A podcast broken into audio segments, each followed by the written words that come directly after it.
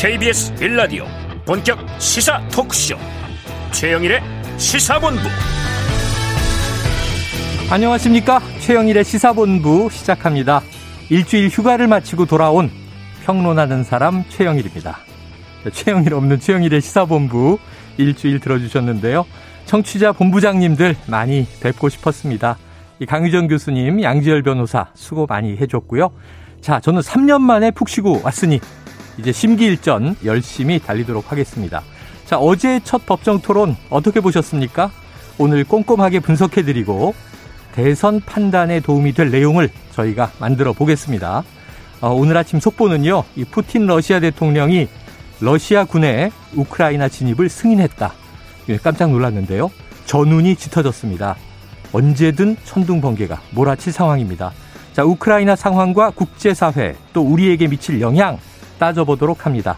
최영일의 시사본부 출발합니다.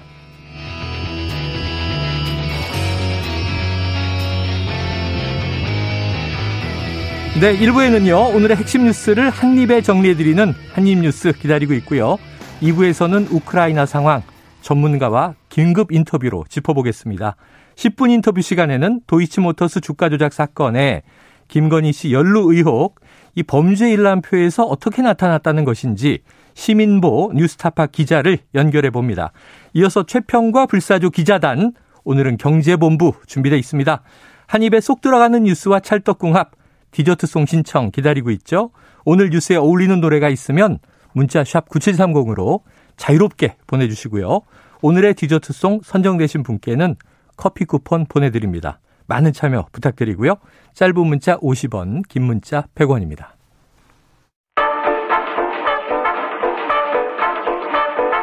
최영일의 시사본부 한입뉴스. 네, 오늘의 한입뉴스 정리해 보죠. 박정호 오마이뉴스 기자, 임창석 평론가 나오셨습니다. 그럴 뻔했는데 이 헬마우스 임경빈 작가가 함께해 주고 계십니다. 어서 오세요. 안녕하세요. 안녕하십니까? 네, 네. 제가 이번 주 들어가지고 오창석 평론가의 뒤만 똘똘 쫓아다니고 있습니다, 지금.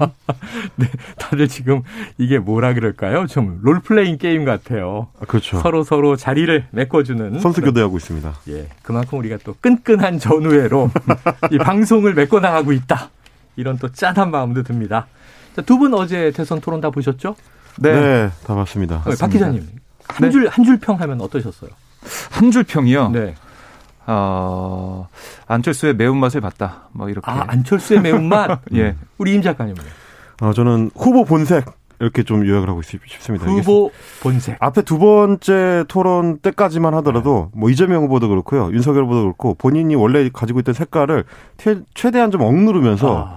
토론에서 보여줘야 되는 쪽에 조금 집중을 하는 모습이었다면 네네네. 네, 네. 어제는 드디어 어, 원래 색깔이 좀 나온다. 아, 본색이. 네. 예, 예, 숨기지 못하고 나오더라. 이런 생각이 들었습니다. 의도된 것인가, 자제력이 풀린 것인가. 그렇죠. 그건 이제 분석해 보도록 하고요. 자, 하나하나 저희가 짚어볼 텐데, 안철수의 매운맛 얘기를 하셨어요. 자, 안철수 후보와 관련된 목소리를 좀 듣고 음. 분석을 시작합니다. 핀트를 못 잡고 계신 것 같아서 다시 여쭤보면은, 어, 지금 현재 우리가 서로 다른 두 가지를 두 마리 토끼를 동시에 우리가 잡아야 되지 않습니까? 네. 어, 재정은 확장해야 되고 그렇지만 재정 건전성은 확보를 해야 됩니다. 그러면 생각하신 방법이 있으신지요? 불가피하게 재정 확장과 아, 또 그 금융 긴축이라는 게 올 수밖에 없기 때문에 에, 이게 뭐 어느 당국이라 하더라도 여기에 무슨 에, 일반적인 해답은 없습니다. 이걸로 우리 시장과 가게가 부담을 느끼지 않도록 미세한 그 대책이 필요하다 이런 말씀을 드리겠습니다. 네. 저 제가 답은 하겠습니다. 제 좀 아마 깊이 고민을 안 하신 것 같은데요. 어, 사실 그래서 제가 코로나19 특별회계를 이야기를 한 겁니다. 네. 자, 이 윤석열 후보와 그리고 안철수 후보의 공방을 듣고 오셨는데 사실 이게 굉장히 어제 경제 분야에 대해서 깊이 있는 이슈들 다양하게 다뤄졌어요. 네. 미국 연준은 테이퍼링 하고 있고, 음. 자 긴축하는데 우리는 어떻게 할 것인가. 근데 음. 사실 우리 귀에 쏙 들어오는 거는 핀트를 못 잡았다라든가, 네. 그렇죠. 고민이 부족한 것 같다라든가 음. 이런 얘기란 음. 말이요. 박 기자님 어떤 맥락에서 나온 이야기입니까? 네, 그러니까 어제 보면 이게 이제 코로나 19 관련해서 음. 어, 이 경제 정책에 대한 얘기가 있었고요. 네, 안철수 후보는 그런 얘기를 하고 싶었던 것 같아요. 네. 코로나 19 네. 특별 회계. 그러니까 지금 추경을 계속 하자. 그러니까 어쨌든 국고를 짜내면서 하고 있는 빚을 내면서 하고 있는 이런 추경이 아니라 음. 아, 기존 예산을 좀 더 구조조정해서 네. 거기서 재원을 마련하는 그러니까 음. 더 빚을 지지 않고 극복할 수 있는 방안을 얘기를 하고 그걸 말하고 싶어서 윤석열 후보한테 지금 상황에 대해 물어봤는데 그러니까 윤석열 후보가 계속해서 뭐 핀트를 못 잡고 있다. 그리고 깊이 고민 안 한 것 같다. 이렇게 얘기했단 말이죠. 네. 그러니까 윤석열 후보는 지금 현재 상황 금리 인상이 되고 있고 미국의 테이퍼링을 통해서 양적 이 긴축을 하고 있는 이런 상황들을 설명하는데 그쳤다. 네. 근데 안철수 후보는 어떤 아, 윤석열 후보가 가지고 있는 대책이나 정책이나 이런 에, 새로운 방식을 좀 바랐던 그런 부분이 있었는데 그런 대답이 안 나오니까 음. 이런 지적을 한 걸로 보이고요. 일단 그러니까 안철수 후보가 이 단일화 결렬 이후에 처음으로 토론 자리에 나왔기 때문에 계속 관심을 가지고 지켜볼 수밖에 없었는데 네. 첫 시작부터 윤석열 후보를 겨냥해서 네. 좀 하나하나씩 물어보는 이런 상황 이게 좀 눈에 들어온 상황입니다. 그래요. 자, 안철수 후보가 네. 역대 정부마다 이제 발생했던 신종 바이러스 얘기를 쭉 하면서 언제든 또 다음 정부에 코로나 같은 다른 일이 벌어진다면 그때 또 추경할 거냐 이건 음. 우리가 함께 좀 고민할 대목인 것 같아요. 음. 자, 그, 지금 이 준비된 음. 이슈가 너무 많아서 한번 쭉쭉 넘어가 보겠습니다. 네. 이 어제 좀 본펀치가 오고 갔다. 얘기되는 게 바로 이 대목인데요. 자, 법인카드와 관련된 의혹의 공세가 있었고 여기에 대해서 보드판을 들고 나와서 음. 이재명 후보는 김만배 녹취를 가지고 또 윤 후보를 공격했습니다. 네. 직접 듣고 올까요? 자, 아까 뭐 민주주의와 뭐 경제 발전 얘기를 하셨는데 지금 언론에 뭐 연일 나오는 그 어, 경기지사 그 법카 공금 횡령에 대해서는 그 뭐 말씀을 안 하시네요. 이거 공무원들의 지금 마음이 다 떠나가고 있고 여기에 대해서 제대로 조사하고 본인이 엄정하게 책임지는 것이 민주주의고 이렇게 해서 사람들의 그 일할 의욕을 북돋아 주는 것이 경제 발전의 기본 아니겠습니까? 우리 윤석열 후보님 아, 정말 그 말씀하셔서 제가 아까 이거 준비해 왔는데 제가 안 보여드리려다가 이거 한번 꼭 보여드려야 되겠어요. 윤석열은 영장 들어오면 죽어. 윤석열은 원래 죄가 많은 사람이야. 내가 가진 카드면 윤석열은 죽어. 이거 들어보셨지요? 녹취록에 있는 거. 김만배의 녹취록입니다. 검찰 녹취록. 윤석열은 나하고 욕하면서 네. 싸우는 사람이야. 자, 이재명 후보님도 시간 모두 사용하셨습니다. 네, 법카 의혹.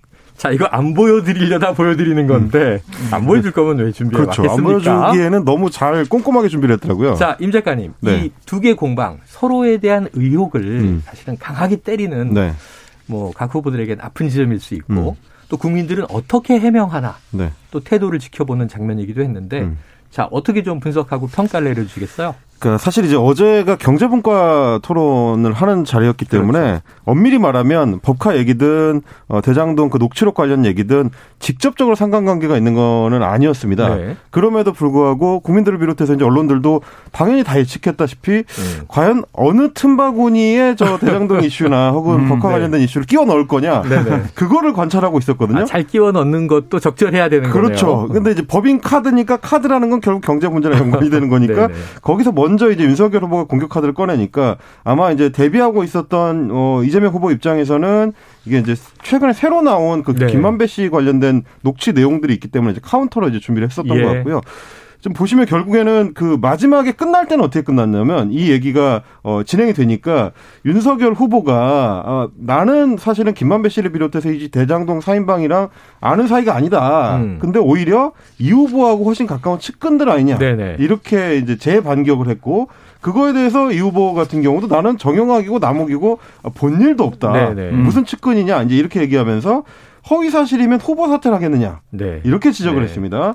그래서 이제 또 윤 후보 같은 경우는 그 녹취록이라는 거에 맨 마지막에 보면 맨 끝에 보면 이재명 게이트라는 말을 김한배가 한다고 음. 이 보도가 됐다. 네네. 이렇게 지적을 하니까 역시 마찬가지로 이재명 후보 같은 경우 이재명 게이트라고 말한 거 책임질 수 있느냐. 네. 굉장히 좀 날선 음. 공방이 맞아요. 오고 갔습니다. 뭐 네. 이재명 네. 후보 입에서 이 후보 사퇴라는 단어까지 아. 나왔었기 아. 때문에 아마 이제 양 후보 사이에 가장 아픈 지점이라고 서로 이제 고민을 했었던 것 같고요. 네. 어떻게 하면 짧은 시간 안에 효과적으로 아프게 찌를 것인가를 음. 각자 이제 방법론을 고민을 해왔던 것 같아요. 그게 윤석열 후보 입장에서는 녹취록 끝에 나온다고 하는 이재명 게이트, 어, 이재명 후보 입장에서는 김만배 씨의 입을 통해서 나왔다고 하는 네. 어떤 연관론, 뭐 연관 음모론, 뭐 이런 것들을 서로 이제 주고받은 셈이 됐습니다.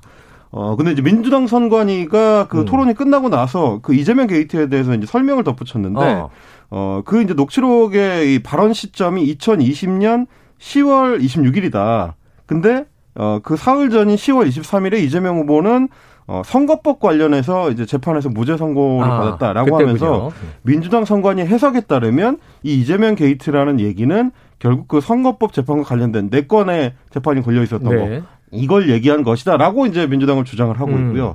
어, 윤석열 후보 측에서는 국민의힘 측에서는 이게 결국은 대장동 게이트 자체를 얘기하는 거다라고 얘기하고 있는데 네. 왜 이렇게 서로 공방이 오갈 수밖에 없느냐 하면 그내용을 실제로 들여다봐도 뭘 가리키는 건지 맥락이 언뜻 어. 직관적으로 와닿지 않는 측면이 있습니다. 그래서 이제 언론 보도들도 충분히 안 나온 거고 주간조 어, 월간조선 중심으로만 나온 건데 그 부분에 대해서는 앞으로도 아마 네. 양측 간의 공방이 좀 오고 갈 걸로 보입니다. 그래요. 또 이재명 게이트의 실체는 무엇이냐 음. 이 이야기가 이제 토론에서 터져 나왔습니다.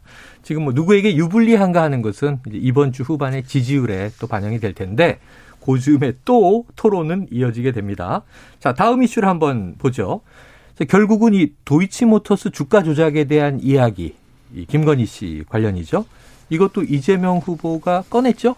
네, 그렇습니다. 이 2010년 5월 이후에 그러니까 주가 조작이 이뤄진 시점에서 음. 부인의 주식 거래가 없었다. 돈 남은 것도 없었다. 이렇게 네. 윤석열 후보가 얘기를 했는데 뭐, 뭐 거기에 대해서 뭐 검찰 수사를 다 했다 뭐 다른 말씀만 했다는 게 이재명 후보의 주장이에요.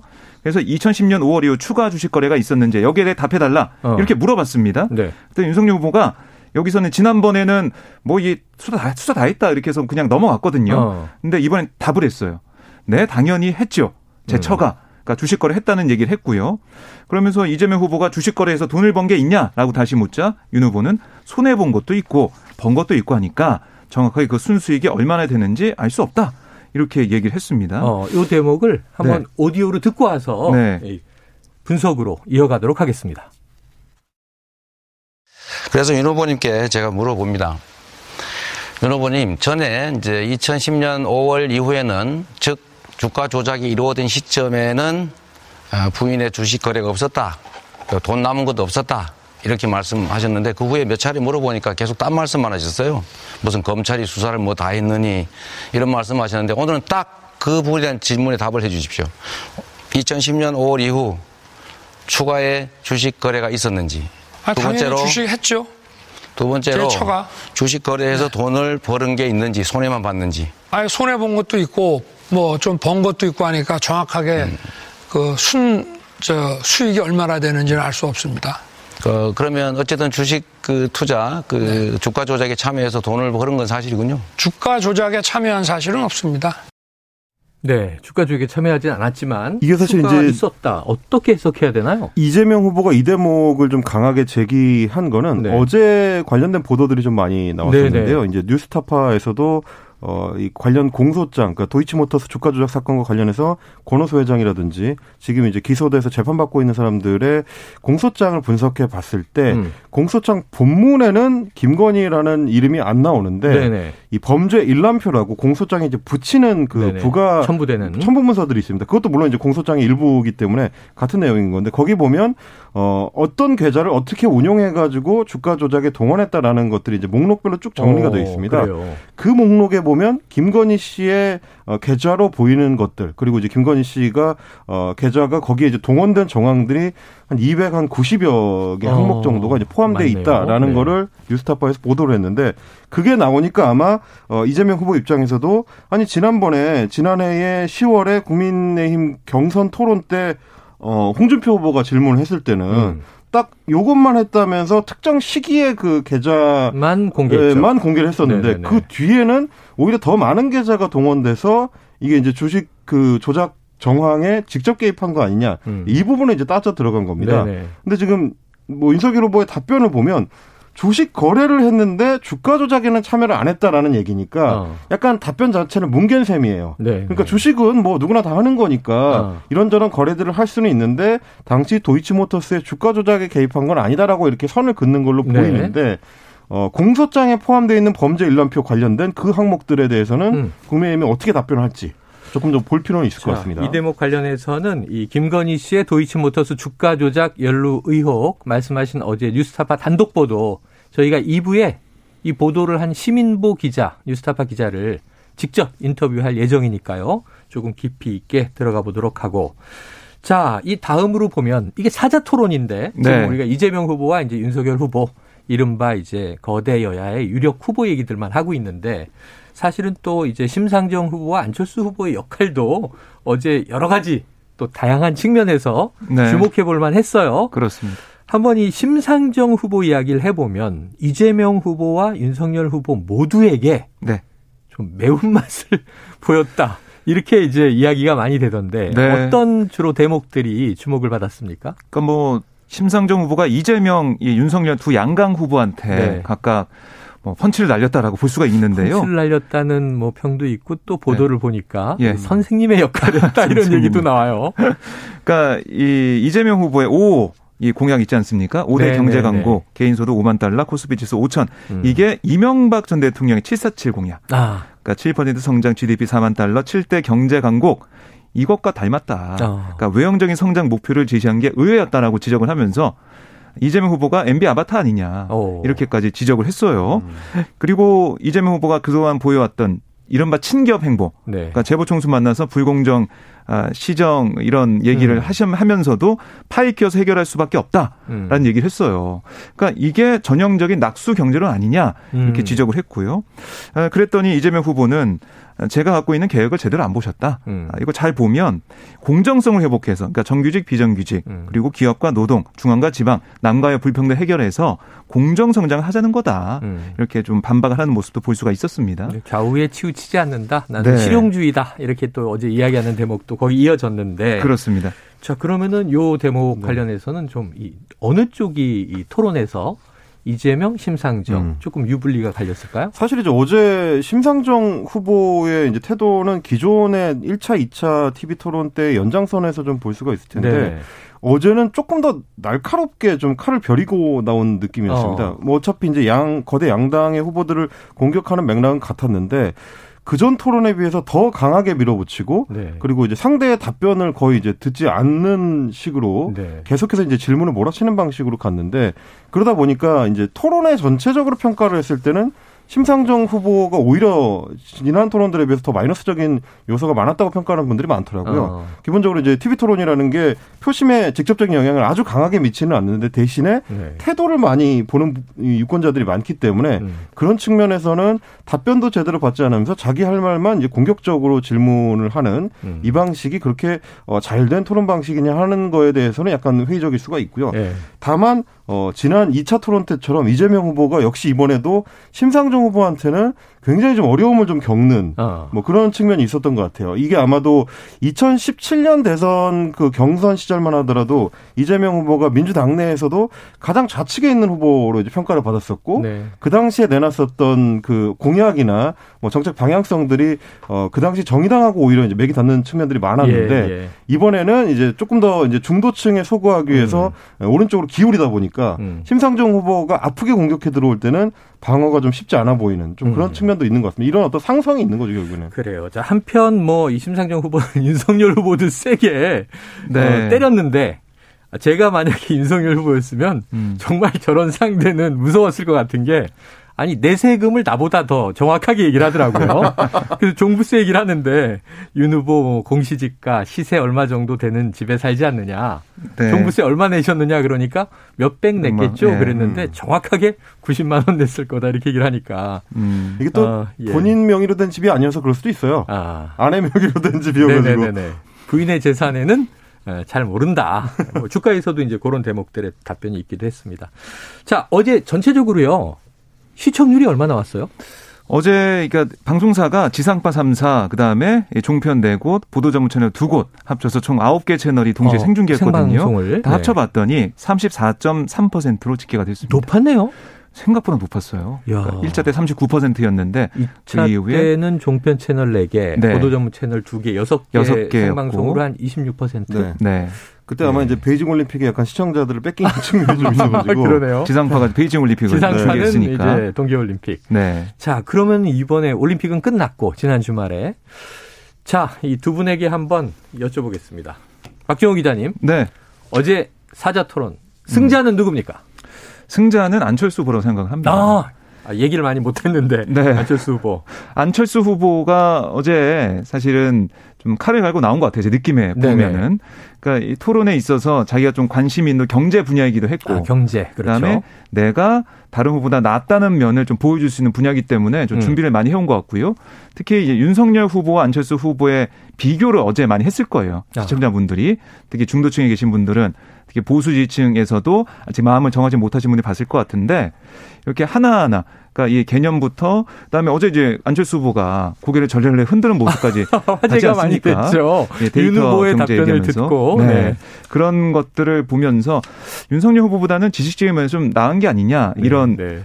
어, 관점으로 좀 본 부분이 있을 것 같고요. 네. 그리고 또 하나는 태도인데 음. 사실 지금 1위 후보는 윤석열 후보죠. 네. 여러 가지 여론조사 추이를 쭉 보면 음. 앞서가고 있는데 앞서가고 있는 후보는 뭐 어쩔 수 없이 공격을 많이 받을 수가 있습니다. 어. 그럴 수밖에 없는 거고 그런데 그럴 때 어떤 태도와 좀 자세를 보이느냐 이걸 또 보거든요 시청자분들이. 그렇죠, 그렇죠. 근데 1위 후보답지 않게 예, 뭔가 이 답변을 좀 끊거나 아니면은 상대 후보한테 뭐 아, 오버하고 있다 아니면은 아, 제대로 답변도 안 한다 뭐 도망간다 이렇게 하면서 음. 상대 후보를 깎아내는 모습 보이는 게 아니냐 여유가 좀 없는 게 아니냐 이런 지적도 있었는데 상대적으로 안철수 후보가 좀 여유를 보이면서 네. 이재명 후보나 심상정 후보보다 더 여유 있는 모습으로 토론을 음. 좀 주도한 게 아니냐 이런 생각이 들었습니다. 자, 그러면은 우리 네. 임 작가님 어제 위너 어제 TV 토론 같은 경우는 그 공영방송 KBS에 출연하는 패널 입장에서는 네. 평하기에 굉장히 좋은 아, 토론이었습니다. 그래요. 양강 후보 중에 누구 하나 손을 들어주게 되면 네네. 나중에 이제 그 불만이 나올 수 있는데 논란. 어제는 단연코 안철수 후보가 아, 두 분이 일치했네요. 아, 네. 그 말씀하신 대로 이제 그런 부분이 여유도 있었고 네네. 일단 기본적으로 그 이제 주제 자체가 네. 어, 기업가 출신이고 또 IT 벤처 기업인 출신인 안철수 후보 입장에서는 좀 네. 편한 주제들이 많긴 했습니다. 음. 뭐좀 전에 지적해 주신 거에 하나 더 하자면 그 디지털 데이터 경제 관련된 부분에서 그 전례전례 문제 네그 네. 전례전례가 나왔거든요. 근데 이제 2017년 대선 토론 때는 안철수 후보의 전례전례가 굉장히 이제 마이너스적인 요소로 작용을 했었고 인터넷 짤방이라고 하죠. 그걸로 네. 이제 재생산이 되면서 지지율을 깎아먹는 요소가 됐는데 음. 어제의 전례전례는 굉장히 효과적이었다. 그걸 뭐냐면 이제 적절한 타이밍에 적절한 이슈에 맞춰서 네. 이제 나온 전례전례였기 때문에 효과적이었다는 건데 네. 그러니까 정부 데이터 개방 문제에 대해서 어떻게 생각하느냐라고 안 안철수 후보가 질문을 했을 때는 네. 그건 이제 지금 이제 우리 정부 데이터 같은 경우 체계화가 되지 못해가지고 음. 기업이라든지 개인들이 그걸 정확하게 찾아서 어, 재상품화하는데 어려움이 많다는 네. 얘기가 많거든요. 네. 그런 질문을 한 건데 그거에 대해서 윤석열 후보가 정부 데이터는 공유할 수 있는 것도 있고 보안상이라서 할 수 없는 것도 있다. 그건 하나만 하는 얘기거든요. 그렇죠. 당연한 거라서 그렇죠. 이제 그런 정도의 답변에 대해서 이제 전례전례를 한 거라 아.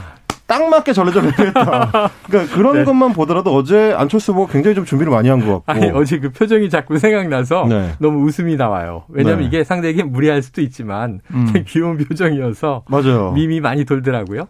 자, 지금 이 점심 시간입니다. 교통 상황을 좀 알아보고 이 굉장히 흥미로운 분석을 이어가도록 할 텐데요. 교통정보센터의 임초희 리포터 나와주세요. 네, 이 시각 교통정보입니다. 현재 사고로 인해서 긴 구간 정체되는 곳이 있습니다.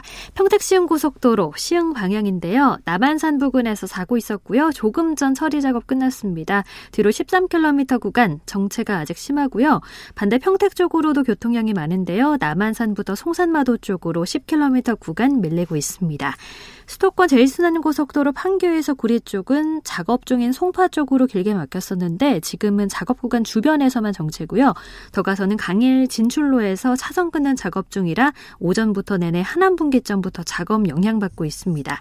서울 시내는 1시간 전보다 교통량이 주춤한데요. 강변북로 일산 쪽으로는 한남대교부터 한강대교까지만 밀리고요. 올림픽대로 공항 쪽은 성수대교에서 반포대교까지 밀리고 있습니다.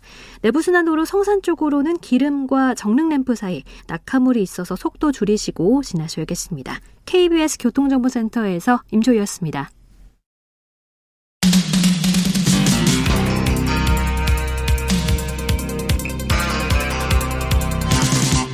최영일의 시사본부. 역시 토론은 많이 할수록 음. 우리가 대선에 대해서 할 이야기가 참 많아지는 것 같아요. 후보의 태도, 후보가 이제 응하는 전략 음. 또 이제 상대 공격을 받아치는 여러 가지 모습들 그렇죠. 또 이슈의 음. 내용 무엇보다 근데 이제 이런 게 결국은 민생과 어떤 관련이 있느냐인데 어째 대선 토론이 이루어지는 과정에 국회에서는 본회의가 있었잖아요. 결국 17조 원 가까운 추경이 통과가 됐는데 원래는 이게 여당 단독으로 처리되는 거 아니냐 이런 또 관측들도 있었고요. 어떻게 됐습니까, 박 기자님? 네, 어제 뭐 오후 늦게 예, 이게 처리가 됐습니다. 오후 8시 28분에 본회의가 개의가 돼서 음. 이 추경안 본회의 처리가 11분 만에 아, 끝났어요. 대선 토론이 이루어지고 있는 과정에 그렇습니다. 처리됐군요. 네, 처리가 됐고요. 사실 이게 어, 뭐 여야 간의 공방얘기속 있었죠. 음. 그러니까 여당에서는 그니까 정부의 14조안을 그 받아 안으면서 300만 원이라도 이 소상공인 332만 명에게 지급해야 된다. 네. 그랬고 야당에서는 아, 너무 적다. 천만 원씩은 지급해야 된다라고 어. 얘기하면서 아, 이 정부 여당이 다시 짜와라.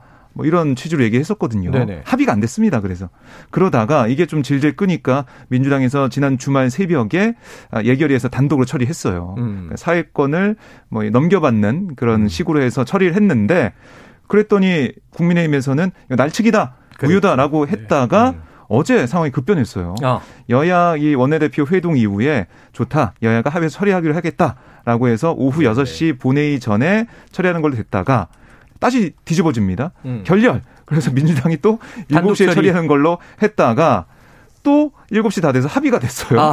결국 7시 반, 뭐 8시 넘어서 이게 처리가 아. 된 건데. 여야 합의로 처리가 된 거군요. 네, 우여곡절 끝에 처리가 됐고 아무래도 이 야당 입장에서도 소상공인 자영업자 표심 네. 이거 좀 눈여겨봤을 텐데 어 이게 장난이 아니다. 어 이게 뭐 어, 여당에서 단독 으로 처리해서 주는 게 비판받을 사항이 아니다. 오히려 같이 네. 합의해서 처리하는 게 더 낫다.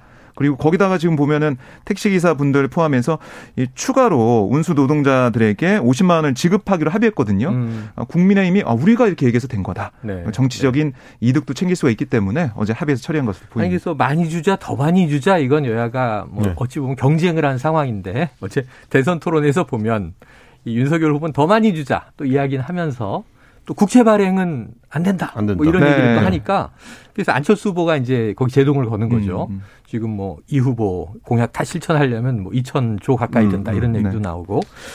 자, 이게 항상 국가 예산 돈이 문제인데 어제 추경이 합의 처리됐다는 건 그나마 오랜만에 좀 반가운 소식 아닌가 어제 싶고요. 추경은 합의 처리를 하고 네. 오늘 아침에 보니까 이제 현수막 경쟁은 합의 안 하고 서로 우리가 해가지고 우리가 한 거다. 아, 네.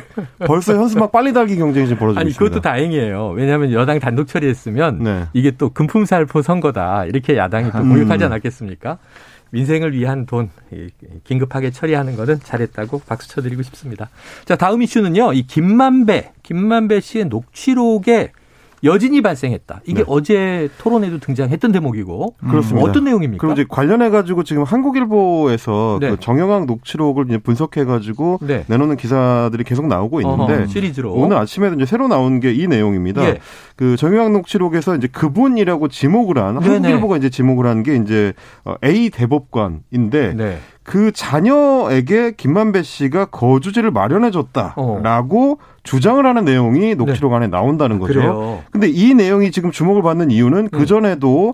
박영수 전 특검 같은 경우도 네. 이 딸을 화천대유에 일하게 하면서 일종의 이제 특혜 분양을 받게 한 거 아니냐. 그런 얘기가 있었죠. 여기도 이제 아파트가 등장했었기 때문에 네네. 네. 결국 이제 거주지 같은 우회적인 그 통로를 통해서 이제 돈을 챙겨준 거 아니냐. 아, 이른바 50억 클럽. 그렇습니다. 네. 이제 그런 어떤 연장선상에서 이게 이제 주목을 받고 있는 건데요. 음.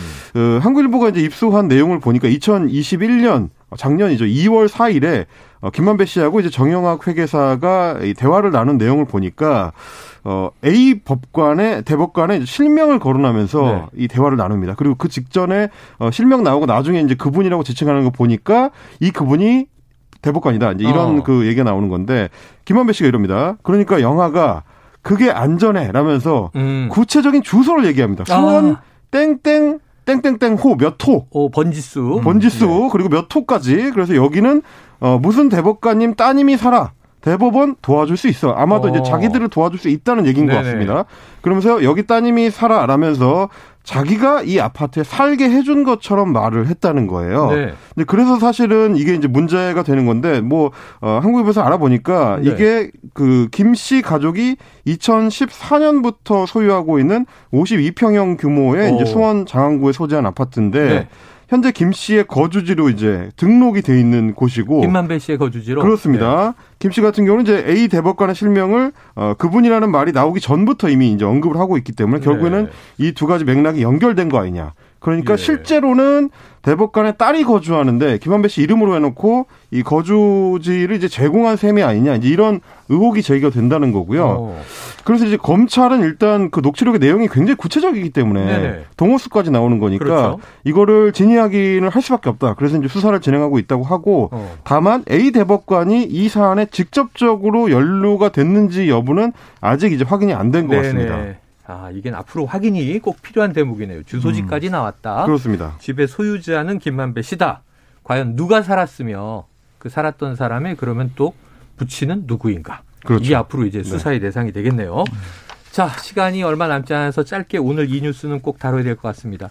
오늘 아침에 속보가 자, 푸틴 러시아 대통령이 네. 우크라이나 침공, 침공이 아니고 진입이라고 표현됐던데 네. 러시아군에 지시했다. 그럼 이게 침공이 시작된 겁니까? 어떻게 된 겁니까? 침공 가능성이 높다라고 서방 국가에서는 보고 있는 건데요. 네네. 이게 어떻게 된 거냐면 푸틴 러시아 대통령이 우크라이나 동부 지역에 있는 이 도네츠크 인민공화국, 루간스크 인민공화국의 독립을 승인하는 음. 대통령이 서명을 했어요. 네. 그래서 이곳 지도자들과 우호 협력 원조에관한 조약도 맺었습니다. 어. 그러니까 여기가 어떤 곳이냐면 이 돈바스 지역인데 친러, 친러시아 분리주의자들이 2014년 러시아가 우크라이나 크림반도를 병합하자 우리도 독립하겠다 어. 국가 수립을 선언한 거예요. 그럼 이 땅은 우크라이나 영토인데. 그렇습니다. 네. 그래서 그때부터 우크라이나 정부군과 반군의 분쟁이 이어졌어요. 어, 내전 상황이었군요. 네, 근데 푸틴이 이렇게 독립을 승인하고 우호 협조, 뭐 협력 이런 조약을 맺다 보니까 음. 어, 우리가 우크라이나의 군대의 침략으로부터 보호해야 된다. 그래서 이 러시아 국방장관에게 이들 두 공화국의 평화 유지군을 파견하라 네. 이렇게 지시를 한 겁니다. 많은 평화 유지군인데 네. 러시아군이라는 얘기죠. 그렇죠. 네. 러시아군으로만 편성된 평화 유지군이군요. 그래서 아 우리나라도 지금 어제 정부에서 NSC가 열렸었잖아요. 네. 어떤 대책이 나왔습니까? 오늘 뭐 11시부터 어, 청와대 국가위기관리센터에서 NSC 상임위원회 회의가 긴급, 오늘이군요. 예, 열리고 네. 있는데요. 이 대응 방안이 논의가 되고 있고 지금 어제 예, 그러니까 그저께 오후 6시 기준 우크라이나 체류 중인 우리 국민 64명인데 네. 조만간 추가 출국하는 교민도 있어서 음. 잔류 계속 희망하는 교민이 한 30명 정도 돼요. 네. 이분들의 안전이 좀 많이 걱정되는 상황입니다. 아, 주말에 영화 채널 보니까 모가디슈 하던데 네. 다시는 아, 좀 예. 우리 교민들 그런 위험을 겪지 않았으면 음. 하는 생각이 듭니다. 자, 오늘 뉴스는 여기서 정리하죠. 박종호 오마이뉴스 기자, 헬마우스 임경빈 작가, 오늘 고생하셨습니다. 고맙습니다. 감사합니다. 네, 청취자 2502님, 날은 춥지만 햇살은 좋은 날이네요. 이번 주 후반이면 봄이 온다고 합니다. 자, 어제 토론 보고 살짝 머리가 아팠지만 햇살 쬐면서 우리 모두 좋은 하루 보내보아요. 대찬성입니다. 자, 유리상자의 아름다운 세상 신청해 주셨고요. 2502님께 커피 쿠폰 보내드리고 아름다운 세상 들으면서 저는 입으로 돌아옵니다.